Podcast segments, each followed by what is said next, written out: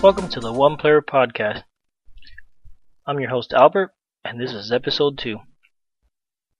In today's show, I'm going to talk about online resources for the solitaire gamer, and I'm also going to talk about solitaire games. Yeah, yeah, I know the show is about solitaire games, but more specifically, I'm going to talk about games designed exactly for one player. Uh, finally, I'm going to review a game, Field Commander Alexander by Dan Verssen Games. Alright, on with the show. Before I start with our feature, I'm going to read some feedback I got via BoardGameGeek. Um, here's a part of it. This is from Chris. I think your ten categories of solo games is very solid, even though I was surprised that some games didn't get any mentions, like Pandemic in the co-op category. What I wanted to hear, however, was why you care so much about solitaire games. Is most of your gaming solitaire, or do you just enjoy it in addition to your regular gaming? It's okay for you to spend some time talking about yourself on your podcast, and I think it helps to give a frame of reference for what you're looking for in your solo gaming experience. Chris, thanks for that feedback. Um, yeah, I, I regarding the uh, the categories and not mentioning games, I wanted to keep it to three games. I didn't want to make this long list of games, and it was hard to narrow it down. I also didn't want to just talk about the most common and popular games, so I tried to be a little bit different. Actually, with Pandemic specifically, I don't know what it is about the game, but I don't like Pandemic. I've played it a few times. I've had fun every time I've played it, but I don't like it.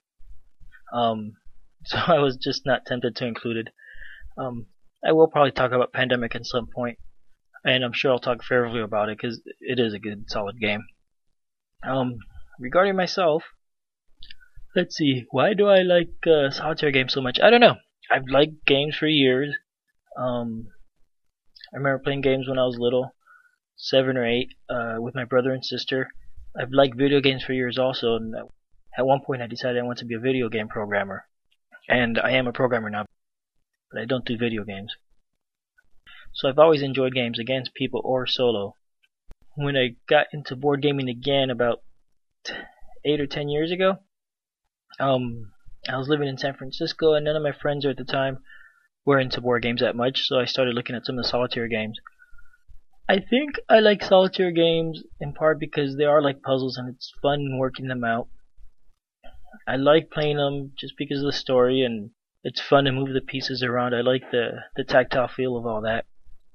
I find that the kinds of video games I like are very board gaming, that you're, you're, they're turn-based games and that sort of thing. My wife and I tend to work different schedules, and we've got two little kids, so I find I don't have a lot of time to play games. By the time I do, it's late at night, the kids are in bed, my wife may or may not be home, so it's easy to pull out a, a solitaire game and play that. I do also like multiplayer games. I tend not to like abstracts too much. I like games with theme. I like if the theme has something to do with the mechanics, so I guess that's not necessary. Again, because I've got kids and because of the schedules and things, long games are not going to get played very often. Short games are going to get played a lot more. I'd love to be able to sit down and play a game of Ambush. I never have. I own it. I've never played it, but I think it's because it takes supposedly three or four hours. And just the thought of doing that is daunting, honestly. So that that's a little bit about me, and that's where I come from. I hope that gives some perspective in uh, the games I talk about and the things I say. Yeah, thanks again. So if you're looking for more information on solitaire board gaming, there's quite a few online resources you could turn to. First one is BoardGameGeek, or B G G, at uh, w w w dot board game geek dot com. It's definitely the best website on the internet for any board game related information.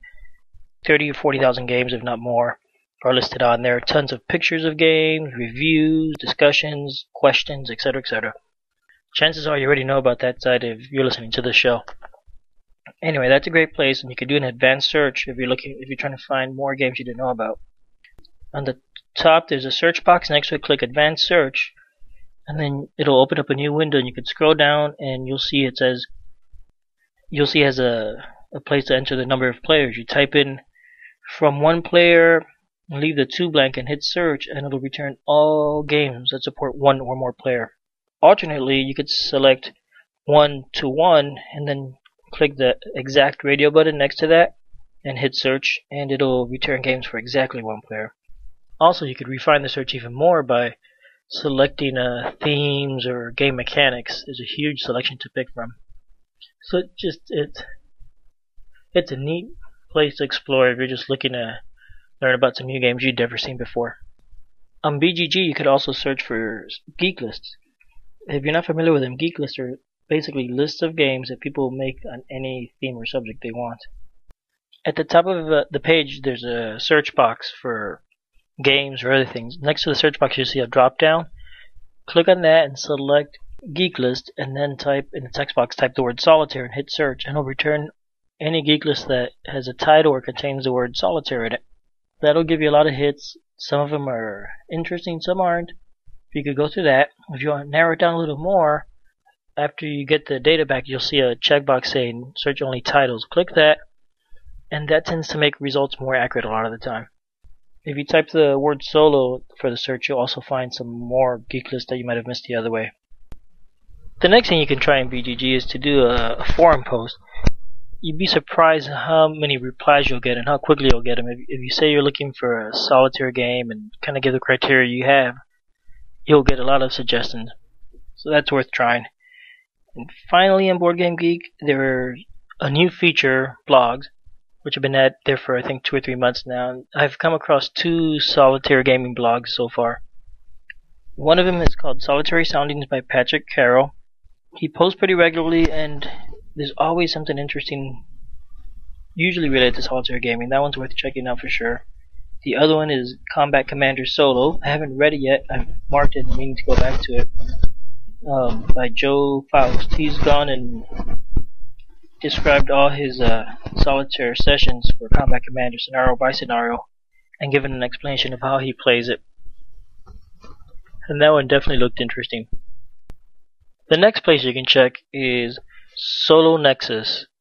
Um, that's at solo nexus dot blogspot dot com. This is a, a blog that has regular posts and a lot of information on solitaire gaming. Most of it not from BoardGameGeek. It's surprising how many different things he comes across, such as a, a solitaire R P G contest, solitaire rules for Heroscape, et cetera, et cetera. Definitely worth checking out. And finally, there's Victory Point Games.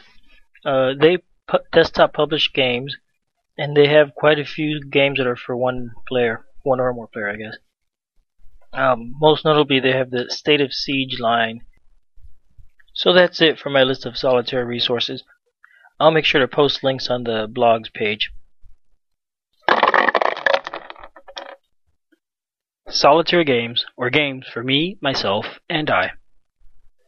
So I started this uh, topic by going to BoardGameGeek and doing a search of all games for exactly one player. I was surprised to find almost five hundred games on the list. It's something like four hundred eighty or so. So not surprisingly, most of those are war games. But out of that list, there's only about seventy games that are ranked. This list of seventy games has quite a, a range of game types. They, they go from complex war games like Fields of Fire to solitaire, the um, the peg jumping game in which you're trying to eliminate the pegs by jumping them checker style, and only have one left on the board at the end of the time. I was surprised that was listed here, because it, it's more of a puzzle than a game. And also, incidentally, the oldest game on this list, it's uh, from sixteen ninety-seven. So I think it's fair to say that for every solitaire game, the goal is for you, the player, to beat the system. Now, there's generally going to be some sort of obstacle you got to overcome. And to make this a game and not the same repetitive task over and over, there's going to be something to randomize the game and make a challenge for you. So now I'm going to list, list this in different types of uh, randomizations or challenges that you could face. The most basic types of games are just puzzle games, which is just a step away from a puzzle. You're going to set it up. Once you've set it up, there's a, a specific number of steps you take to get the answer, and if you set it up the same the next game, you're going to get the same answer. When, when once you're playing, there is no more randomization, no dice rolling or anything. These are probably the most basic games, with Solitaire, like I mentioned, or Patience, or Klondike even. The next set of games are dice games. These generally, you're rolling dice. To me to go, a game in this category is Dice of the Living Dead, which is basically a Yahtzee style game where you're fighting zombies. Each turn you roll dice and see how many zombies you kill, and each turn more zombies might be coming back, and that's basically the whole game. Roll dice, and there's a little bit of planning on how you, where you apply the dice. But not much. It's just fun. It's a fun game. The next category of games. Okay, now here there's a bunch of categories. I'm not sure how to rank these, so maybe I'll just list them off. They're chip pool games, which are very common. Is a common mechanism for war games. You have a, a bucket of counters, and each turn or uh, some event will trigger you to draw counters from a cup, and you place them on the board or do whatever you need to do with those counters. And there's some sort of reset counter. Then when you draw that one, you put all your other counters back in the cup and start again. So this way, you never know how many counters you're going to draw again of a certain type. It it adds a random element to it, and that's predictability. These tend to work pretty well. They're surprisingly fun. It seems like it'd be kind of a hassle, but it's so easy to do the chip pulls that it, it plays smoothly. The next category are card-driven games. These can be pretty neat. Basically, each turn you might draw a card or a number of cards that tell you what's going to happen or how many points you have to spend that turn. Often the cards have multiple uses. For example, it might tell you how to move your enemy, how many points you have to spend that turn, and if you're having combat, you might draw a card to find out the results of the combat. So you don't really know which cards will get used for their events and which cards might get used for something else, which makes the game um, more tense. Most of the State of Siege games fall into this category. The next category are paragraph-driven games. Um, in the last episode I mentioned Choose Your Own Adventure. These games might be similar to that. You read a paragraph, it tells you what encounters you have, you deal with them. Then you decide where you go next. And you look up that paragraph, read it, and find out what happens. These, since there's paragraphs, and once you've read them you know what's going to happen in the story, these tend to be one-time games. Unless you've got really bad memory. In that case, you could probably play it pretty regularly. Next are chart lookup games. These are generally war games, which you're going to be moving around the board freely. You're going to, whenever you come to an encounter, to have a fight or whatever, you can roll dice and look up the results on the chart to find out what happens. These could be pretty open games with a lot of options, a lot of strategy and tactics you can plan out. They could be, on the other extreme, could be very controlled games like B seventeen Queen of the Skies, which is pretty much roll and see what happens all the way through with a couple small choices, I think. And finally, we have our last category, event-driven games. This category is pretty much a, uh, I don't want to come up with categories for everything else category.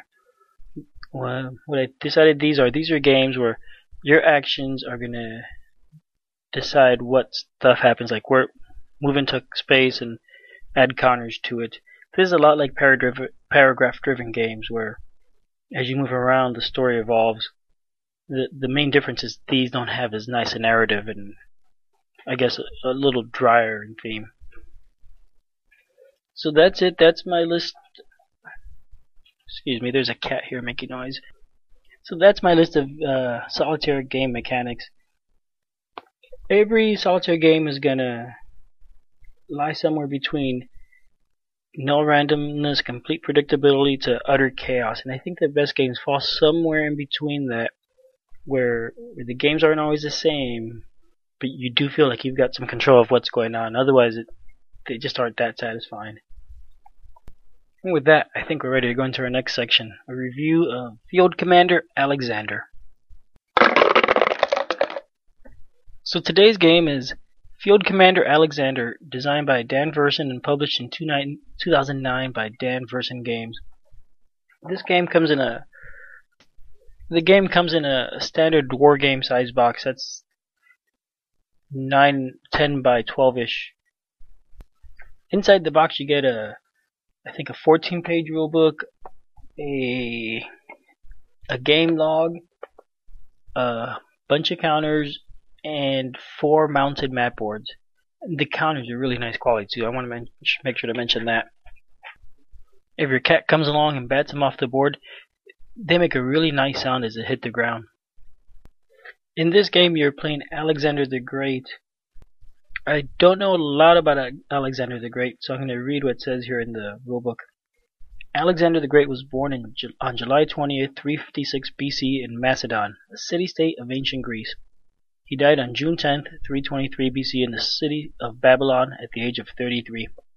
So in fact, his uh, the anniversary of his death is coming up next week. So when you play this game, you'll set up Alexander and his army on some space on the map, and in other spaces on the map, you'll set up uh, standing armies that you'll be attacking, generally in cities, but not necessarily.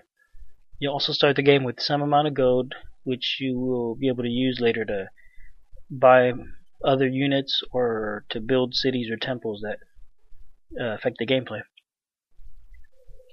Generally in this game, you're moving around and attacking those standing armies. So you you attack the weakest cities, for the weakest places first, fight them, beat them hopefully, and keep getting stronger until you can beat the, I like to think of as the boss, the boss army, which is going to be the toughest one on the map. It sounds pretty straightforward, but there's a lot of things in it that make the game more complex and a lot more interesting. There's also um, prophecies that you could accomplish, which are things like defeat an army by the f within the next four turns, or acquire a certain amount of gold before the prophecy expires. If you do that, you get to make Alexander a bit stronger. But this game really shines is in the many ways you have to to make each game play a little bit differently. You could go after prophecies and make yourself stronger, or you could just ignore them and waste less time on that, hopefully finishing the game sooner and ending with more victory points. Each time there's a battle, you're going to draw ba random battle plans for your opponents and pick some for yourself. These can be things like certain units are stronger for a round, or you get to do extra damage if your army is stronger, or you might end up having to pay some gold to, depending on the battle plan your opponent drew. Or the, yeah, I guess your opponent, whatever. There's also um, advisors in the game. You could start with a certain number of advisors, depending on which campaign you're playing. Each advisor has a different ability. Some help you in combat, some give you other benefits that are not necessarily combat related. Um, another thing that makes this game more variable is the unit types. There's, I don't know, about seven or eight unit types to pick from, and you could choose which ones you buy. You start with a certain army, but you could buy different units later. And each unit type, some might shoot sooner in a turn, some might have better hit, better rolls to hit, some might do more damage. So you can mix and match any way you want, and that could definitely impact the way the game plays out.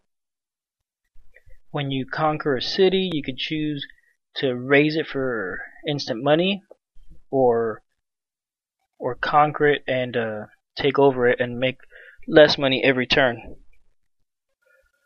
So again, and there's more and more things that'll affect the gameplay. So that, that's what really makes this game so cool. It's all the control you have over how it plays. So earlier I mentioned a chip pull mechanism. This game has one. At the beginning of each turn, there you draw a counter from a, a shuffled stack of counters, which could have just well been a cup. Um, and it'll tell you how many units to put in an enemy operation forces box, or how much to pay not to have to do that. If the counter is a go counter, you then roll the die to see on which of the standing armies you're going to put those units in, and then you're going to reshuffle the counters again for the next round. This way, as you're playing, one of the armies will probably get stronger. You'd never know from game to game which one it might be. I don't think I mentioned it before, but each of the four boards is a separate campaign. They each have some custom rules, not too much, but they'll also have, they might have unique victory conditions. Generally, the game ends with Alexander dying or you conquering the the boss army. It, if you die, you lose the game. If you kill the boss army, depending on which turn you did it, that affects how many victory points you have. You add that to that things like how many cities you've built. Each city's worth five victory points. So, like I said, I like this game. I like the way it plays, and I like how it feels. I've got a lot of control for what's going on and what choices I make. I mentioned how there's a lot of different things you could do to that affect the gameplay, that make it play out differently, and I didn't really go into all of them, actually, so there's a few others that I didn't mention. So, that being said, I've only played the game twice so far. It's something I'd definitely play again. I think a game lasts about an hour.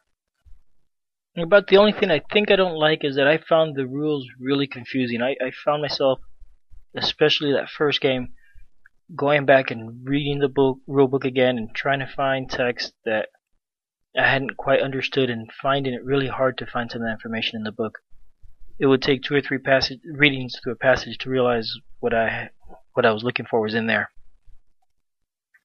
Once once I got past that, though, it really it, the game plays pretty smoothly and pretty quickly. This is also one of a game in a series. The first one was Field Commander Rommel. I haven't played that one. I don't know much. I don't know anything about it.